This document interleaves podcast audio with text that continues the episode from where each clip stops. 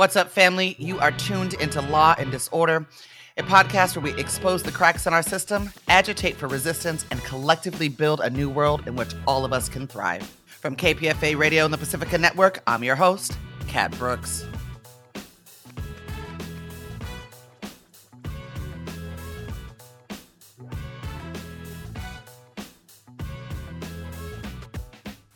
If you are a black woman, doing this work. Last week, Oakland City Council member Carroll Fife went public with some of the voicemails and threats she has been receiving. While it shocked many in the ge- of the general public, there were some of us who were not surprised at all. That's because there are some of us who live with these kinds of threats, hateful emails, and attacks on our character every single day.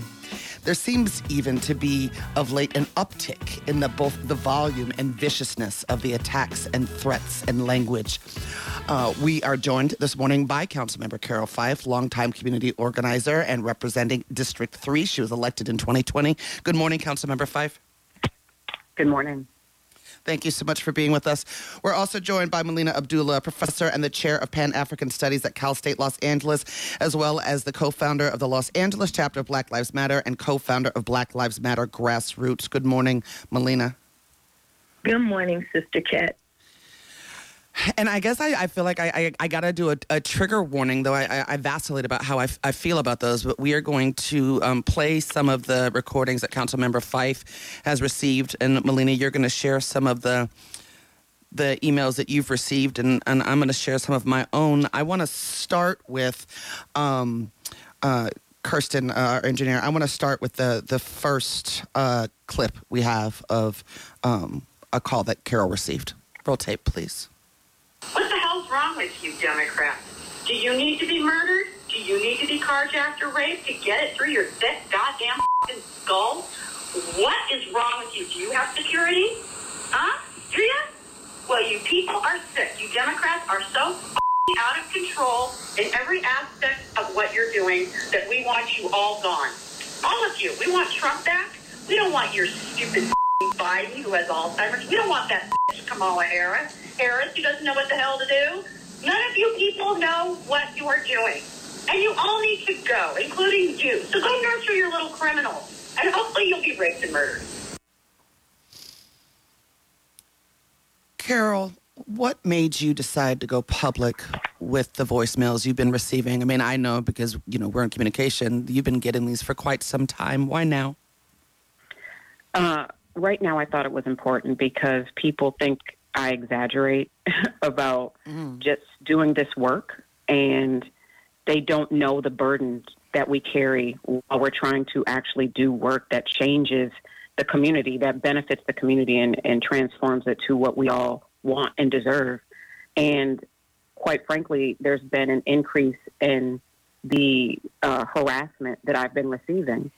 And I want people to understand that uh, when you're trying to change the status quo, there's a lot that comes along with that. And there, uh, the calls are just are you know it's an extreme version, but what's happening locally is just as problematic, if not more, because of the frenzy that people are in and the fear that people are in right now. So I, I thought it was important to kind of give an understanding of what what I'm experiencing, as so many of us are. It's not just me. We have other elected officials in the Bay Area, from Emeryville, um, you know, the BART board.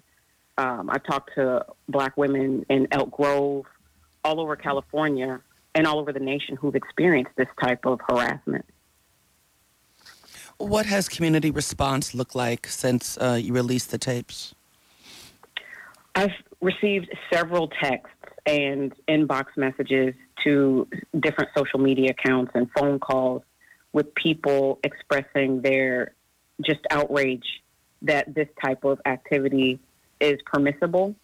Um, but, uh, you know, I've received a lot of concern and I appreciate every single person that's reached out to me.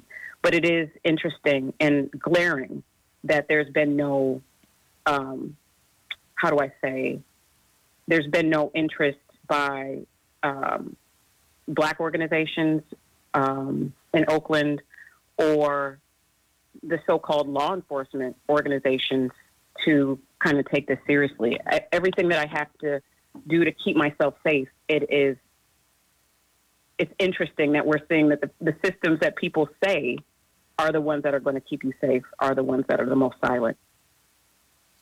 Yeah, we're going to talk about law enforcement and and and some of the the hate that we receive because I'm not convinced that some of those folks aren't uh, law enforcement. As a matter of fact, M- Melina, uh, can you share um, something that you've received? Sure. Well, I receive, um, and and my heart goes out to you, Sister Carroll. Um, you know, I'm in Los Angeles, but I'm from Oakland, and greatly appreciate the leadership that you've offered and um, know that being true to leading um, black folks in Los Angeles or for black folks in Los, uh, in Los Angeles and Oakland, that there's great risk, right? Um, and for for people in Oakland generally, when we talk about transforming systems, we can't pretend as if the system is not going to come back at you full force. So we're we're grateful. I'm grateful that you're willing to put yourself on the line in the way that you have and want to just express my love and care um, and anything that I can offer. Um, Kat knows I might not have a whole lot and I might be a, um, a not so spring chicken, but uh, I'll fight. I got two fists. So, you know, they come for you. They coming for at least three of us. Um, so I just want to offer that.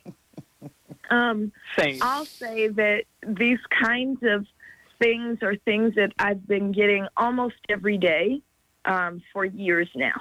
Um, and it's, you know, DMs, it's um, emails to my university email address, which is public. It's calls to the university demanding my firing sometimes, but also leaving voice messages for me um, that talk in many of the terms um, that, that that Carroll has played here. Most recently, um, I guess two days ago, I received a DM, which was just as, as you asked for examples. I was like, oh, I just got this oh. one today saying I want to a. Um, can we say that word on the air? You know, I, wanna, I can't ever remember the words that we're not allowed to use, okay. but it, let's just say but a I, for now. Anal rape you um, is is the last one that I got. Um, and I get those all the time. The thing for me, and then I'll be quiet, is that um, when we get these online attacks or phone call attacks, um, it's not that our skins aren't thick. It's not like we can't take the words, but the issue becomes that these words often do translate into real world attacks. So, physical attacks, I've been physically attacked numerous times. I've had people show up at my job and threaten to kill me and put um, signs on my doors saying, We know where you are, right? Um, and when they do that, it's not just me, but I, I have a right to live too, but I'm also a single mother of three children, um, and it jeopardizes the lives of my children. So we have to take these threats and um, attacks and words seriously because they do sometimes translate into real world harm. There's so many places I want to go, but I'm gonna because you brought up your children, Melina. All, all three of us are, are mothers uh, and, and mothers of, of daughters. Um, the very first threat that I remember getting was about a decade ago. It was the first profile that was ever done on me. And uh, you're not supposed to read the comments, but I did. And inside of those comments was a threat to rape my child, who at that time was, you know, seven or eight years old. Carroll, I'll start with you, and then uh, Melina, definitely want to hear you chime in. Uh, what is it like for you as mothers when you read or hear threats of violence against your children? Part two of that question is Do your children know and what has the impact on them been? Carroll. Wow. And I'm going to try to keep it together because I remember that threat that you received. Um, I see your daughter as my daughter. And, oh, God. Woo. I'll just say that right now, um, my I try to keep my children um, away from some of the things I experienced quite honestly last night. my daughter said, I should know what you're going through. And I said, no, what I want you to do is continue to dream about a world that should be, where you don't have to. I'm need the It's okay.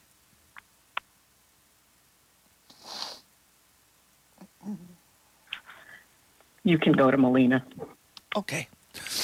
Uh, Melina, uh, I'm I mean, I know that your I'm- children have had to move. You've had to Yeah. move your children. my children who are now 12, 16, and 19 are used to the word relocation. That, okay, we got to relocate, right? Um, and I'm so sorry that um, that this is happening.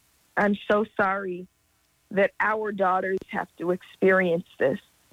Um, my children who have also received direct threats, right? Threats through me, but um, my children are also active. My daughters are the co founders of the Black Lives Matter Youth Vanguard. Um, and just I, the last one I know about was a couple of weeks ago when my oldest daughter, who's away at college, was receiving online threats um, from a white supremacist who's actually shown up at my job before. Um, our children go through this with us, and I agree with um, what Councilwoman Fife is saying that we should protect them, and we wish that they could just dream a world. But also, I feel like the approach that I've taken with my children is I don't share every threat because they're daily. But when there's um, threats that affect me and my way of being and my spirit, I do choose to share it with them. Not always all the details, but I share it with them because I feel like that's a way also of arming them. And although we want them to be able to imagine and play and be free, um, unfortunately, the world targets them. And so I want them to be able to arm themselves. And um, I have chosen to share, again, some of the more serious threats with them. And as I shared, some of the threats are not just online, but show up in person. So they have to be aware. There's many days where my children are not allowed to take public transportation or go places by themselves um, because of, of threats or um, actual real world folks showing up. And, you know, it's a terrible way to be, to have to be, but that's how we have to be sometimes. Yeah, I never told my child.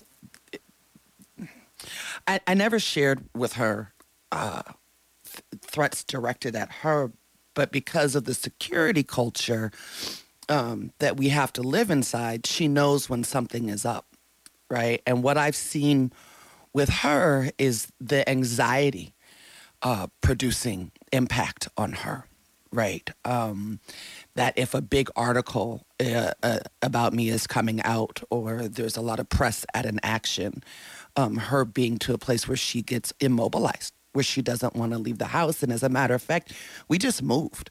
We moved because she. We moved because she uh, was going to move out of the house with me because she felt so unsafe. Um, and and in a desperate attempt, you know, to keep my child in the house, um, we we just moved. I left my home.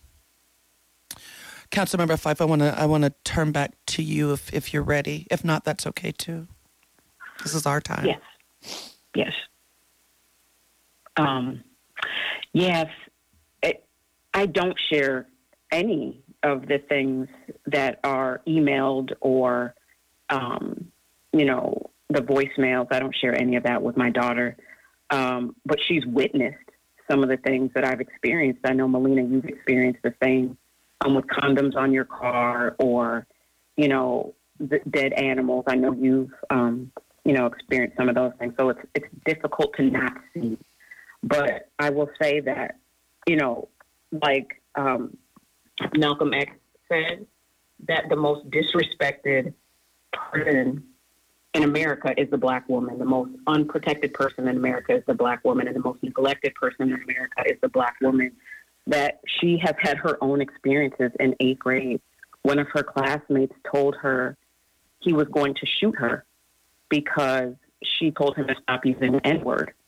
And, you know, this could have been just a, you know, young person who was, you know, not well, but because, you know, he had access to firearms that his father owned and had access to the neighbor's firearms um, and had had pictures taken down from Instagram of himself with those firearms, we took that threat very seriously. And she began independently to organize other black girls who had been assaulted physically uh, around the Bay Area to address that through an organization that she created called Conju.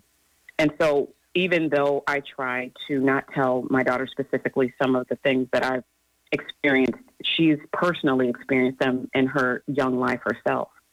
And the firearm and access to firearms is one of the reasons that I also made public some of the harassment that I've received because there's an individual in Oakland that is encouraging people to take up firearms, and he has made himself very, very um, central in um, harassing me and very public on social media and sending me personal texts, emails that are just random, and um, that that is one of the primary concerns because it's right in my backyard. I want to play uh, a, a, second tape, and then I, I actually I want to I want to get into this conversation about what is happening um, locally, politically, um, that is fueling some of this, um, as well as talk about the national landscape. But can we play the second uh, clip, please, Kirsten? So your solution to crime is to nurture your thug brothers and sisters out there committing crimes how pathetic, but typical of you. West Coast California trash. The real solution is to gather up all you that are committing these crimes out there because, let's face it, you know, Tupac said himself, the penitentiary is packed as filled with blacks. There's a reason why. Send you all out, out to the Congo or over the border to Mexico. Just get rid of it here. We don't want it. We're, we're tired of it you, you, you 13% of the population society, 11.5 to 12% of that 13% are nothing but trash, scum, thugs, thieves, corrupt criminals, and even people like yourself. You're promoting nurturing. You want to nurture this, these thug coons, the trash, the scum of the earth. You want to nurture them. You're part of the problem. So you need to go also. And the rest of the trash out there in California. All you liberals and Democrats are nothing but trouble. Every state in this country that is infested with crime and murder, looting and protesting, is all because of you Democrats. You're all pieces of and you gotta go. Now that tape is uh, is along the lines of, of the types of vitriol that I get the most. There's uh, something I'm going to read here from the this uh, comment uh, on one of my San Francisco Chronicle articles. Uh, CAT fails to address the root causes of the absolute chaos and disorder in the lives of low-income inner-city blacks. They have a profound disinterest in education and lack any desire to develop their intellect or learn an honest trade. They languish in poverty in prisons due to their willing embrace of antisocial behavior. Oakland and other cities with a large concentration of low-income blacks are on the road to hell. Grow up and stop dodging your responsibilities no one is coming to rescue you. Melina, connect the anti-blackness that is as American as it's, super cliche. Sorry, uh, I'm not feeling very pithy at the moment, but uh, as American as apple pie, right? It is uh, America is anti-black, um, and a lot of this vitriol is born out of stereotypes that are promoted and propagated um, about our people. That actually the the ma- and that of which the maintenance of right is is is critical to maintaining the status quo. Yeah, I mean, it is. You know, we always say that this country is built on the stolen land of indigenous people and the stolen labor and lives of black people.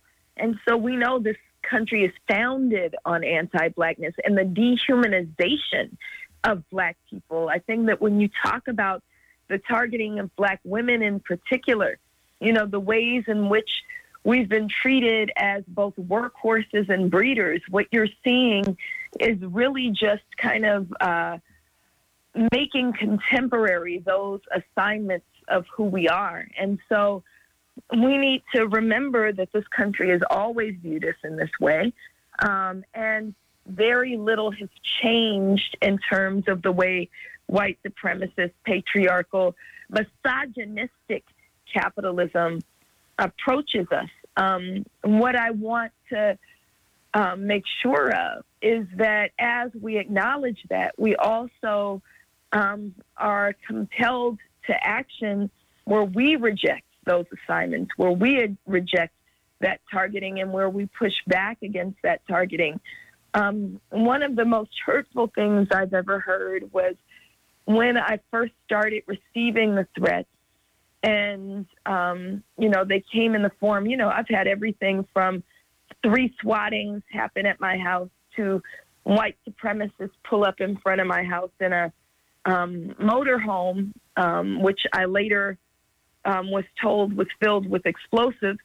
Um, when i shared it with my community who was not black women there were some black men in that community one of the brothers said, Well, what did you think you signed up for? You sound like you're whining. Um, mm. And for me, that was um, that's one of the things that we do have the power to rid our community of. You know, when black women, when people who are in this movement and put ourselves on the line for our people are targeted, the correct response is, well, if you come for one of us, you come for all of us. Not that it's whining to say, I don't feel safe and I need you, right? Um, and so, you know, I'll lift up that this this world is built this way, but we don't have to accept the world as this. Councilmember Fife, anything you want to add there? I agree. I agree, and I I, I almost asked for forgiveness for getting emotional talking to my daughter, but it just reminds me that there's this other stereotype that black women are strong and they can take it. Like Melina said, that you um, signed up for this, but sometimes I don't want to be strong. I'm going to be because I'm not just trying to make the world safe for my daughter. I'm trying to make the world safe for all of our daughters, all people. And so, um, you know, I will continue to to do what I'm doing. This is the first time I've ever been public about what I'm experiencing. But once again, that is because the harassment is increasing and encouraged. It's being encouraged, particularly in West Oakland. And I think one of the ways that they're able to do that and justify it is by saying, um, you know, you signed up for this, or don't be criminal, don't be corrupt. And so part of the harassment is the onslaught of ethics violation charges that members of the public are trying to uh, insinuate into my electoral career. It's a tool that's being used to try to create a perception of me. There's also been uh, commentary that I associate with thugs and criminal organizations like uh, the Anti Police Terror Project and Community Ready Corps and uh, the Democratic Socialists of America. And those people are responsible for murdering uh, o- Oakland residents. And so, this narrative that's attempted um, that's being crafted and perpetuated is one of the ways that people justify uh, the threat and the harassment and why I should not be in office. And that's something that we should pay attention to as well. But it is also the state, right? We know that the state is is allowing these narratives to be perpetuated. And it, I just need people to know and be aware when they hear these things to push back because the people are our greatest support. I've, I've been asked, why haven't you reached out to the FBI if these things were real? And they just do not have a great track record when it comes to protecting black life and to black people who are challenging the status quo. So the threats are very real, and the state has never protected black women or men or activists or preachers or teachers or anyone else for that matter. Right. I want to talk about um, responses for for uh, a little bit, and um, you know, you mentioned one of you mentioned earlier. Um, I'm sorry, uh, Carroll, I believe it was you, right, about the lack of any response from law enforcement, any meaningful response from law enforcement, as you've revealed these threats. And one of the folks you're talking about, they're very aware of uh, that person's gun ownership. They're very aware of their rhetoric. They've they've watched him um, engage uh, in in threats, uh, at least of of um, violence. Um, Melina, if you could walk through, because you said you said earlier, um, you know, your house has been swatted three times. I don't know that folks know what that means. Um, because it's not just white supremacists that that are attacking us talk about what it means to be swatted and who does swatting. Right. So, you know, um, swatting is proof that the threats actually sometimes come from law enforcement. I don't know that there's a clean separation between white supremacists and law enforcement. Um, so, a swatting is when someone allegedly calls into police and makes a violent threat. The first time I was swatted, I did hear the tapes. It was supposedly um, uh, white teens motivated by racial hatred called in to LAPD and said I was being held for ransom. And what that does is elicit a violent response from police. So my house was surrounded by several dozen police with assault rifles, helicopter overhead, and then we're threatened um, at gunpoint to come out with our hands up. Um, it was the first time, um, maybe the only time, I was absolutely positive I was going to die. Um, and thankfully, I didn't. But this happened in 2020. Um, police are in on it because when I came out the house with my hands up, um, and was told to walk to the skirmish line, which is that line that police form. Um, I went to the skirmish line, and the sergeant asked if I was being held for ransom. And I said, What? No, of course not. Right. And then I said, because we're trained, right? Am I free to leave? And he said, Yes. No search of the house, no checking to make sure the children were safe. None of that, right? Just yes. So these um, law enforcement agencies sometimes use swattings as a way to terrorize those that they also see as the enemy. Um, they are complicit, if not really the purveyors of these harms. Um, I was swatted again two more times, and you know, at least one of them there is no 911 tape. So I believe the police did it themselves um, without any help. But this is this is what a swatting is, and this is one of the ways that police kind of join forces with violent white supremacists.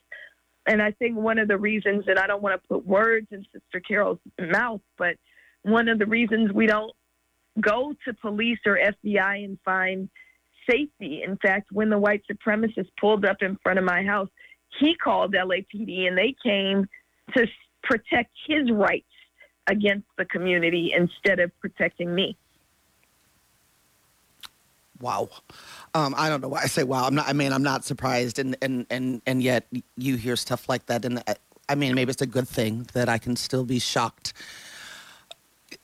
Carroll, I, I um, your your your partner, um, Tur-Ha uh, founder of Community Ready Corps, did a live yesterday um, where he highlighted, you know, some of the attacks, the lies, um, uh, and also the need uh, to, to protect, you know, you and, and others uh, that are on the front line, you know, doing this work inside of our circle. Um, talk about um,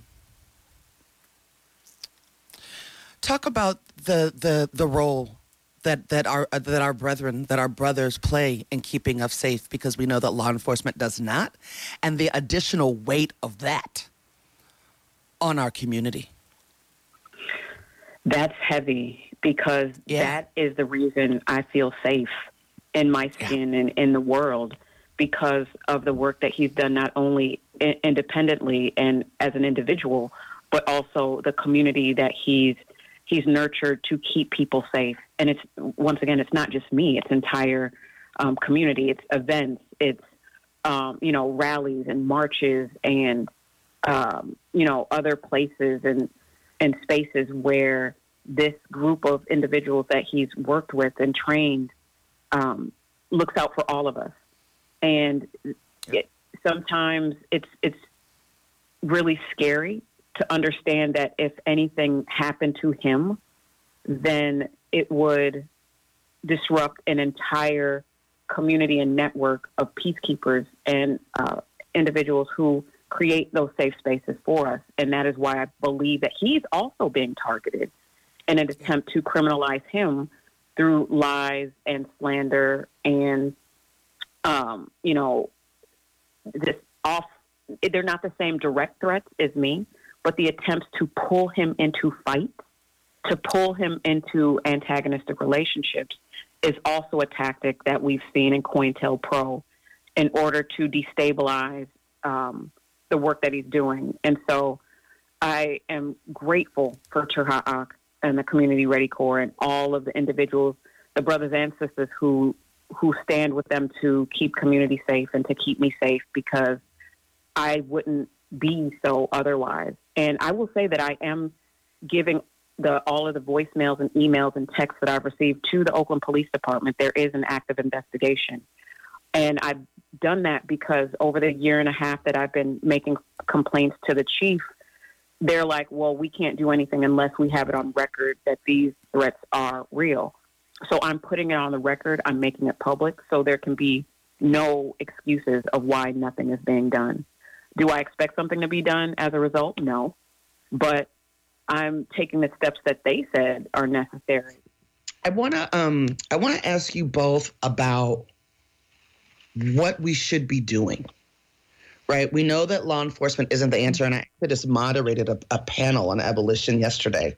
Um and was was talking uh, a little bit about um abolitionist responses to violence and I, I don't think that we've quite figured that out yet. Um, but I'm interested to hear from both of you outside of the carceral state, which is in itself violent. How, as a community, should we be responding to, to this type of behavior, these types of actions? Melina, I'll start with you.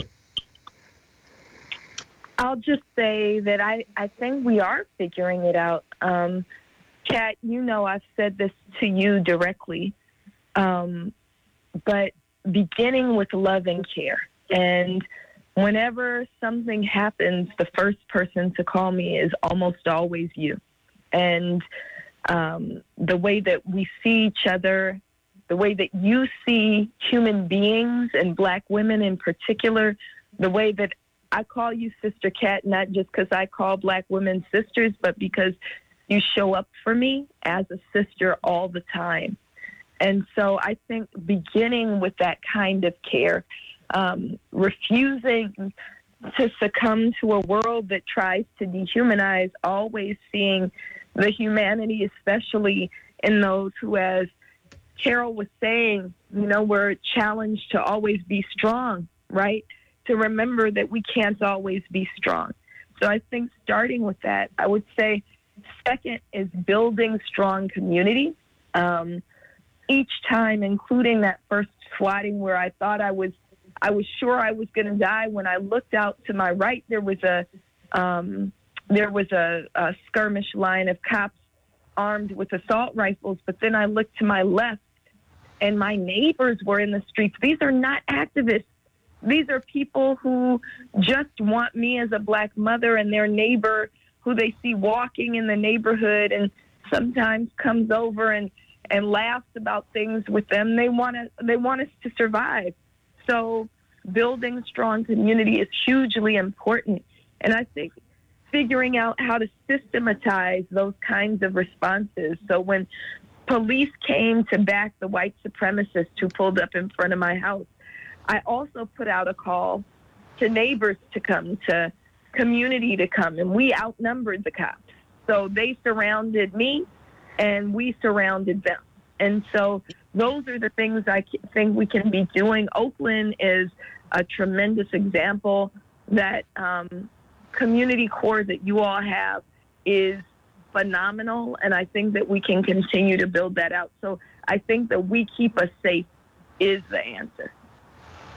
Council Member Fife. I agree. I think we have we have to keep ourselves safe because that is all we have. That is uh, a necessity of doing this work because the systems we're trying to reconstruct don't support our safety. Um, I'm not sure how much you caught, but I um, before the call dropped, but I was saying that our systems, um, through the leadership of of Tur-Ha Ak, uh, have started to create those systems of safety for our communities, and that is what I rely on, and we need to to support those and, and strengthen those and, and grow them. Um, I'm still debating on how to deal with the personal threat um, because once again, I never gave them the light of day for the public to see because I also don't want to lift up the personalities and give them a platform to spew more hate. So it was a huge decision for me to publicize the little bit that I have publicized. But it is so we can understand that we need to build those systems of safety internally. Um, and I think that's, that's one of the things that I will continue to do is to um, not allow the lies and the misinformation and the disinformation to discredit the organizations that we knew that we know do the work that needs to be done. That's right. And one of the things that we're, we're running out of time here, but I, I, do just want to lift up that that if they come for any, they they've got to deal with the many. That was one of the um, slogans that that Tur-Ha Ak um, birthed during around a protest, um, and and it absolutely has to be true. He often talks about it is the people that are our greatest defense, right? And so we've got to be in consistent dialogue with the folks, letting them know, as he said yesterday, who we really are, what we're really about, um, and and and our commitment to them. And uh, I, I I said during King Day repeatedly, um, the people got to show up and show out for the people that show up and show out for them. Um, I want to thank you both. Uh, you both are very, very two of the dearest uh, sisters that I have in my life. I want to thank you for your vulnerability in this conversation, for your courageousness, and for continuing, even in the face of um, violence especially in the face of violence, to continue to, to work on behalf of our people every single second of every single day. Thank you both so much for coming on the show this morning. Thank you. Thank you, Sister Kit. Love you. Love you both. All right. We have been speaking to Council Member Carroll Fife, long term community organizer, and the Oakland City Council member representing District 3. She was elected in 2020, as well as Dr. Melina Abdullah, professor and chair of Pan African Studies at Cal State Los Angeles, as well as the co founder of the Los Angeles chapter of Black Lives Matter and co founder of Black Lives Matter Grassroots. You've been listening to Law and Disorder, a podcast where we expose the cracks in our system, agitate for resistance, and collectively build a new world in which all of us can thrive. That's it for this episode, family. You can find more information about topics and guests in this episode's show notes. Law and Disorder is produced at KPFA, that's listener supported radio on the Pacifica Network.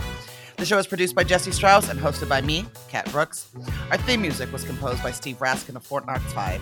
If you like what you heard, please follow us on social media at Law and Dis, that's D-I-S, and subscribe wherever you listen to podcasts. Feel free to holler at us about something you heard or send us a show idea at lawanddisorder at kpfa.org. You can also find our content live at 8 a.m. weekdays on KPFA. That's 94.1 FM in the Bay Area. Our show and all of KPFA's programs are funded exclusively by you, the listener. And if you're in a position to support us, please donate today at kpfa.org. Take care of yourself and take care of each other. We all we got, fam.